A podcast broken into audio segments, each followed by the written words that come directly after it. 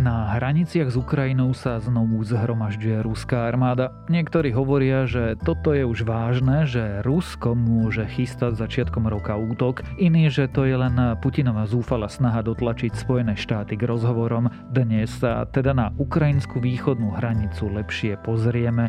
Je piatok 26. novembra, meniny majú Kornelovia a aj dnes by malo byť zamračené, postupne sa pridajú aj mrholenie a dážď, objaviť sa môže aj sneženie. Denné maxima by sa mali pohybovať niekde medzi 2 až 9 stupňami. Počúvate Dobré ráno. Denný podcast denníka Sme s Tomášom Prokopčákom. Tento podcast vám prináša kompot.sk. Najlepšie slovenské značky na jednej adrese. A sú to tieto dve, Laurinská 19 v Bratislave a kompot.sk. A pardon, tri sú. Odteraz aj v nákupnom centre Borimol kompot.sk. Najlepšie slovenské značky na jednom mieste a na troch adresách. Nikdy nie je neskoro začať rozvíjať svoj talent. Učíme sa predsa celý život. Odomknite svoj potenciál nielen v škole s pomocou inovatívnych funkcií a aplikácií pre iPad. Užitočné vychytávky a rady, ako využiť svoj iPad naplno, nájdete na www.tabletdoskoly.sk. Traco Computers, autorizovaný partner Apple pre vzdelávanie.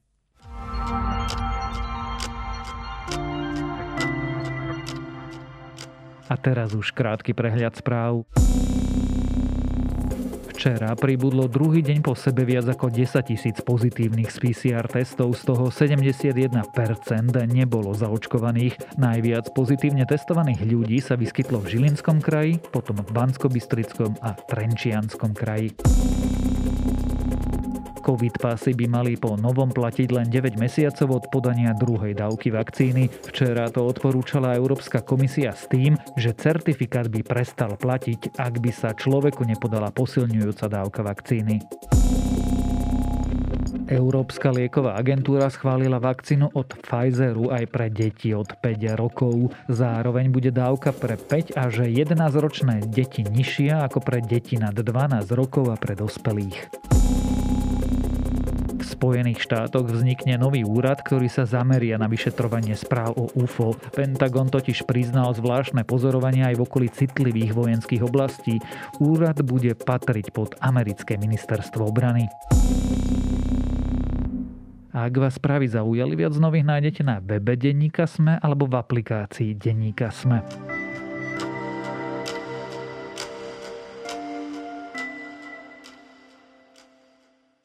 Satelitné zábery naznačujú zoskupovanie techniky aj vojakov na hraniciach. Pozorovatelia hovoria, že Rusi, čo si chystajú, niektorí spomínajú možný útok, iní snahu dotlačiť západ k vyjednávaniu, čo sa teda na východe Ukrajiny odohráva, prečo Rusko posiela vojakov na hranice a ako to celé môže skončiť, sa dnes budem pýtať reportérky zahraničného spravodajstva denníka SME Níny Sobotovičovej. Many people watching Eastern Europe at the moment are asking one question.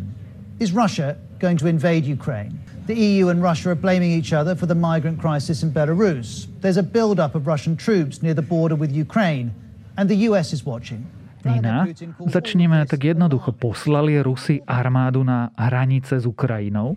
No, už v apríli tohto roka sme mohli sledovať rozsiahle manévre ruskej armády nielen na okupovanom Kryme, ale aj pri hraniciach s Ukrajinou. A hoci aj vtedy sa teda spočiatku špekulovalo o tom, že čo je ich cieľom, tak Moskva neskôr deklarovala, že ide o cvičenie. Minister obrany Sergej Šojgu na záver vyhlásil, že vojaci preukázali, že dokážu chrániť svoju krajinu a môžu sa preto vrátiť na základne. Zároveň ale teda zavelil, aby niektoré zbranie zostali vo výcvikovom priestore pre údajné ďalšie cvičenia. Aktuálne môžeme vďaka e, početným fotografiám a satelitným snímkam, ktoré získali západné tajné služby, ako opäť sledovať nejaký masívny pohyb ruskej armády pri hraniciach s Ukrajinou. Moskva prítomnosť týchto vojakov na hraniciach nejako nepopiera, ale potom sa šéf ukrajinskej vojenskej rozviedky vyjadril, že Rusko sa pripravuje na útok, ktorému by malo podľa neho dôjsť v januári alebo začiatkom februára. No a akože aj Západ na toto spozornil a Moskva vtedy začala hovoriť o vyvolávaní hystérie. Keď eh, si použila formuláciu masívny pohyb, to znamená čo? Koľko je tam vojakov? Aká je tam technika? No, podľa šéfa tej ukrajinskej vojenskej rozvedky Kirila Budanova je tam viac ako 92 tisíc vojakov a aj vojenská technika. Toto teda potvrdzujú aj tie satelitné snímky a ďalšie fotky, ktoré Spojené štáty poskytli svojim európskym spojencom aj Severoatlantickej aliancii. Vladimir Putin calls all of this alarmist, but we know more broadly he does want to test the West. And to understand how and why he's doing that, well, Ukraine is the place to start. It used to be part of the Soviet Union, and even after independence, it remained an ally of Russia's. My vieme, kto na tých hraniciach je, aká je štruktúra tých jednotiek? Ak sa teda pýta, že či má ísť o nejakých pešiakov, alebo že či vieme, aké sú tam konkrétne jednotky, tak to nevieme povedať. To sa zo satelitných snímok e, zistiť nedá, dešifrovať. Vieme aspoň povedať, prečo tam je 100 tisíc e, vojakov a bojovej techniky? Toto je podľa mňa otázka, že ktorú si Západ kladie asi vždy, keď e, dôjde k podobnému stupňovaniu napätia a že k nemu teda zavše dochádza. Ale nevieme akože povedať, aká je primárna motivácia. Ono, špekuluje sa o tom, že či Rusko plánuje vojnu, ale na to si dovolím povedať, že Rusko má aktuálne dosť svojich problémov, aj vrátane nezvládnutej pandémie, takže nepotrebuje si asi úplne privozovať ďalší a nový front by nepochybne teda bol problémom. Napokon už len ten zaseknutý konflikt na Donbase, ktorý sa rozhoril ešte v roku 2014 a dnes už iba tak tlie, je pre Moskvu mimoriadne nekomfortný a nerentabilný. Ty hovoríš, že sa to Rusku neoplatí, pretože má otvorených e, niekoľko frontov a množstvo problémov a nemôže to byť spôsob, e, rovnako ako sme videli v Gruzínsku, ako sme napokon videli aj na Ukrajine, spôsob, ako vlastne odkloniť e, vnútorné problémy a prehlúšiť ich niečím iným? Ono ťažko povedať, že či aj tá Ukrajina bola cieľom ako odkloniť pozornosť od e, vnútorných problémov. Tam e, Konkrétne napríklad anexia Krymu, tam to je pomerne jednoznačné. Rusi naozaj potrebovali aspoň jeden nemrznúci prístav, Kdežto Donbass, teda ten východný región Ukrajiny, je už trochu iný príbeh. Tam naozaj ako keby všetci ľudia, ktorí sú naozaj odborníci na politiku Kremla, majú tam dostatok svojich zdrojov a kontaktov, hovoria o tom, že vlastne toto nikdy nebol zámer nejakým spôsobom si podmaniť ten Donbass. Bohužiaľ teda, možno aj pre tú Moskvu napokon, proste propaganda, ktorá sa tam má cez aké kanály dostať, keďže tam miestni akože chytajú tú ruskú televíziu, napokon dokázala ľudí vyhecovať až tak, že tam začali pestovať myšlienku nejakého Novoruska a región, ktorý chcel vlastne Kreml pôvodne svojimi hybridnými aktivitami iba nejako poštvať proti tomu Kievu, sa začal hlásiť k Moskve a tá tento záujem ale nemala. Keď to povieš, tak to znamená to čo, že vlastne Moskva sa o tie regióny nechce starať, lebo sú problematické a zároveň nemôže ustúpiť, lebo by v očiach aj tých ľudí a celého sveta vyzerala čudne. No jednoznačne, že sa o ne Moskva nechce starať. Moskva má svojich problémov akože v rámci svojho vnútorného priestoru viac než dosť. Rovnako ako teda aj iné krajiny sa teraz boria s pandémiou, ale Moskva má ekonomické problémy, ako keby tam proste je v mnohých regiónoch veľmi zlá kvalita života a podobne a naozaj nepotrebuje pridružiť región, ktorý sa borí úplne s rovnakými ťažkosťami. Takže ono skôr ten Donbass je ako keby veľ, veľmi špecifický problém a ten konflikt tam podľa všetkého proste nemá žiadne riešenie, pretože Moskva to, čo navrhuje, je, aby tieto separatistické regióny mali nejakú vlastnú správu, vlastnú policiu, vlastné súdy a to ako zvrchovaná krajina s vedením v tom Kieve, tak ako bolo by absurdné zase z ukrajinskej strany, keby na takúto požiadavku pristúpila.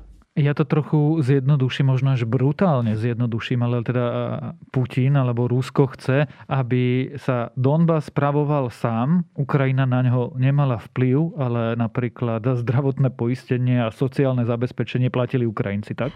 Áno. To je ale logické, že na to nikto nepristúpi. Je, ale ako keby, ako sme si povedali, že tento konflikt v zásade nemá riešenie, to je vznikla patová situácia, pretože Rusko nemá peniaze na to, aby si dovolilo liať ich na Donbass.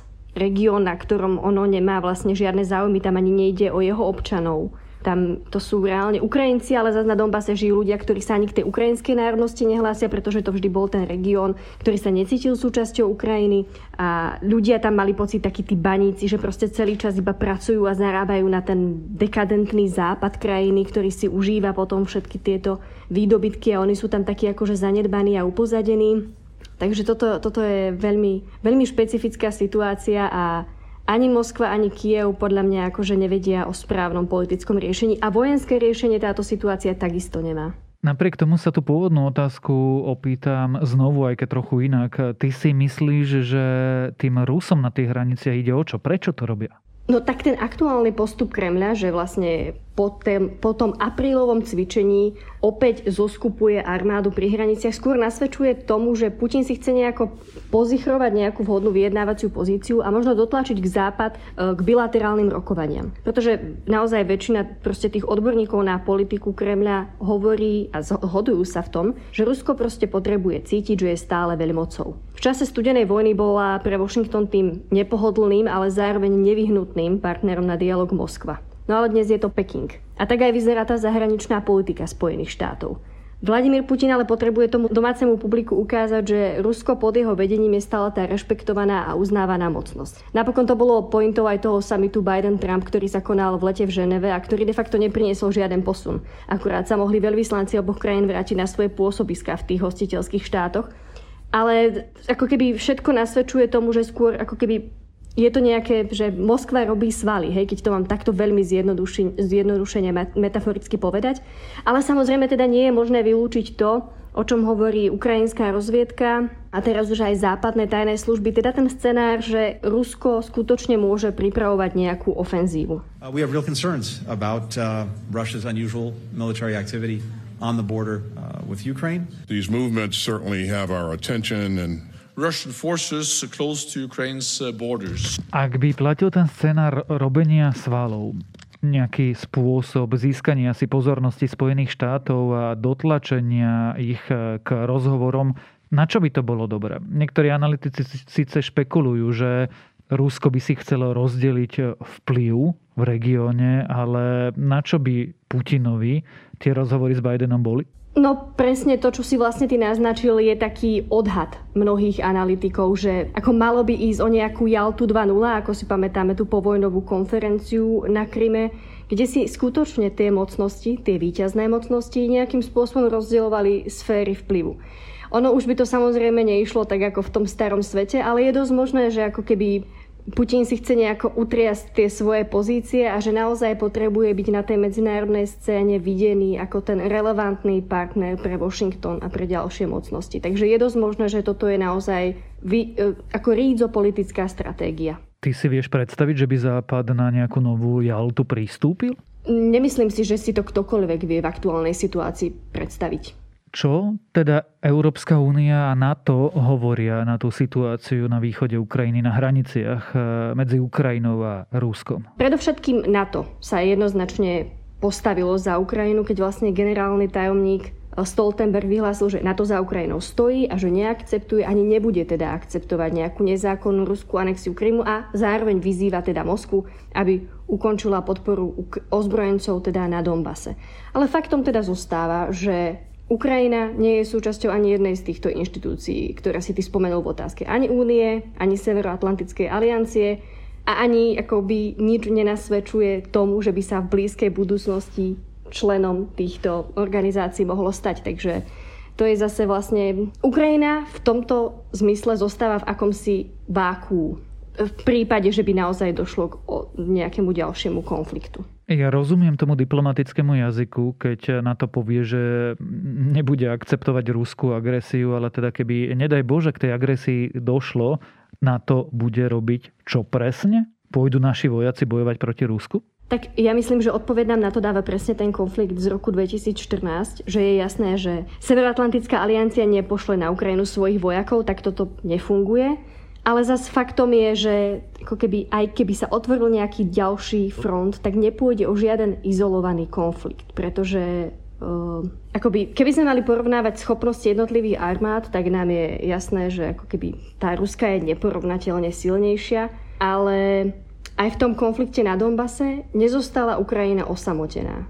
Napríklad jej na pomoc prišli tí gruzínsky veteráni, ktorí majú s ruskými hybridnými aktivitami skúsenosť z Abcházska a Osecka, kde Moskva tiež využila nejaké konflikty tých daných regiónov so zvyškom krajiny a tam vznikli tiež separatistické územia. A zase proruským separatistom prichádzali na pomoc ďalší, medzi nimi dokonca aj Slováci a Česi, zradikalizovaní, ktorí hovorili o nejakej tretej svetovej vojne a podobne. Takže to už dnes nie je tak, že by sa na nejakom kolbisku buď otvorene stretli ako izolovanie iba dve armády, ale ani sa nedá čakať, že Ukrajine e, príde na pomoc NATO.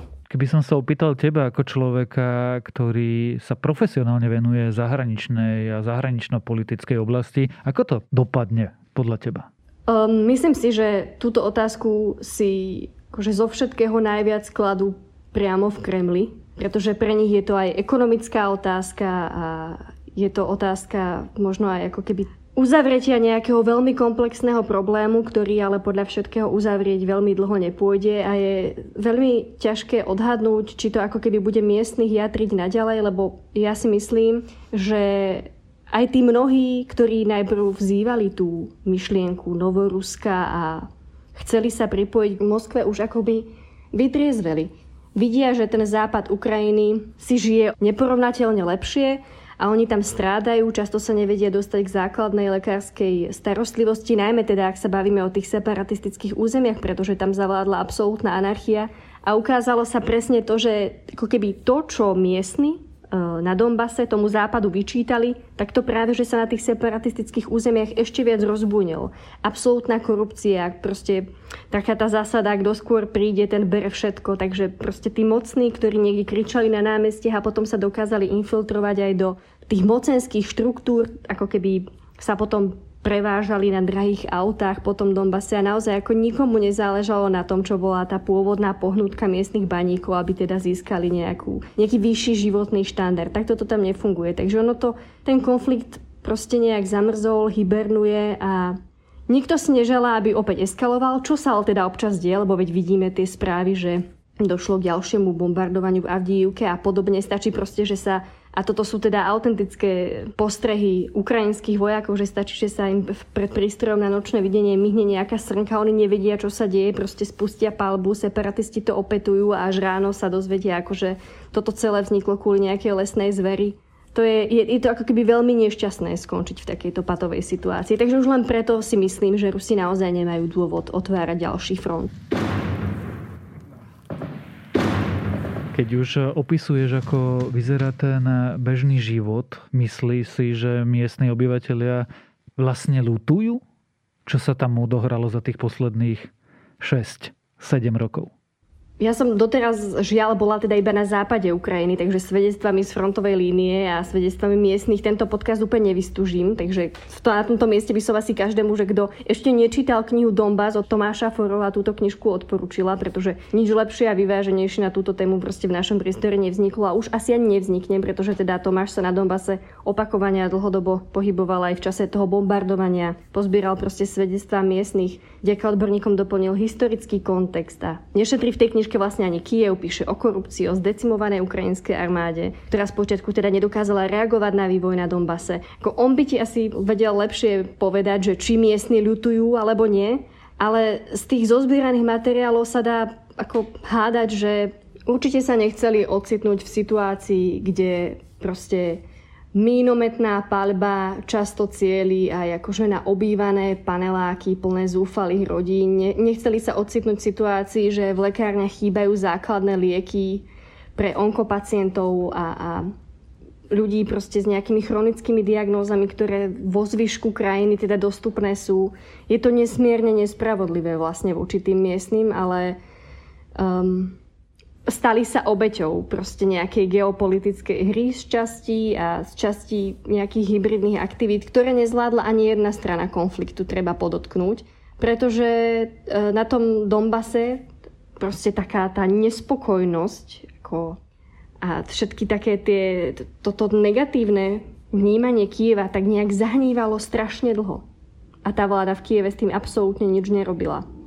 Takže situácia, v ktorej sa miestni ocitli, je iba vyústením ako keby dlhodobého ignorovania problémov na východe a z druhej strany výsledkom tej ruskej propagandy, ktorá proste z Kieva robila toho najväčšieho nepriateľa a poskoka západu v tom najnegatívnejšom zmysle slova. Takže jediný, kto na to dopláca dnes, sú miestni obyvateľia, ktorí majú problém normálne fungovať a ktorí žijú proste v decimovaných mestách, ktoré akože na každom kroku predpokladám nachádzaš proste stopy po tom, že tam ešte nedávno bola otvorená vojna. O situácii na východe Ukrajiny a o tom, prečo Rusi na hraniciach medzi Ukrajinou a Ruskom zhromažďujú bojové jednotky, sme sa rozprávali so zahranično-politickou reportérkou denníka SME Nínou Sobotovičovou. Marvelmania prichádza znova na OMV. Zbierajte nálepky za nákup či tankovanie na čerpacích staniciach OMV a získajte všetky hrnčeky a plišové hračky s Marvel superhrdinami. Navyše za tankovanie prémiových palív Max Motion získavate nálepky dvakrát rýchlejšie. OMV. Energia pre lepší život.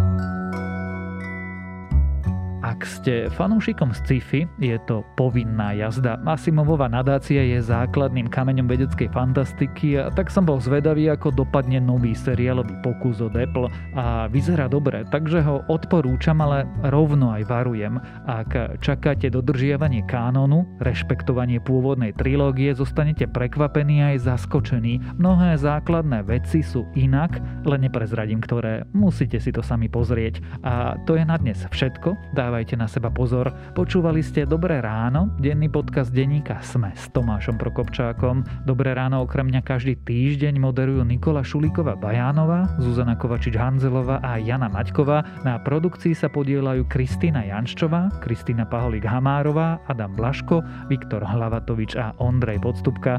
A ešte pripomínam, že dnes vychádzajú aj nové epizódy podcastov Piatoček a THFM, zajtra Klik a v nedeľu Dejiny.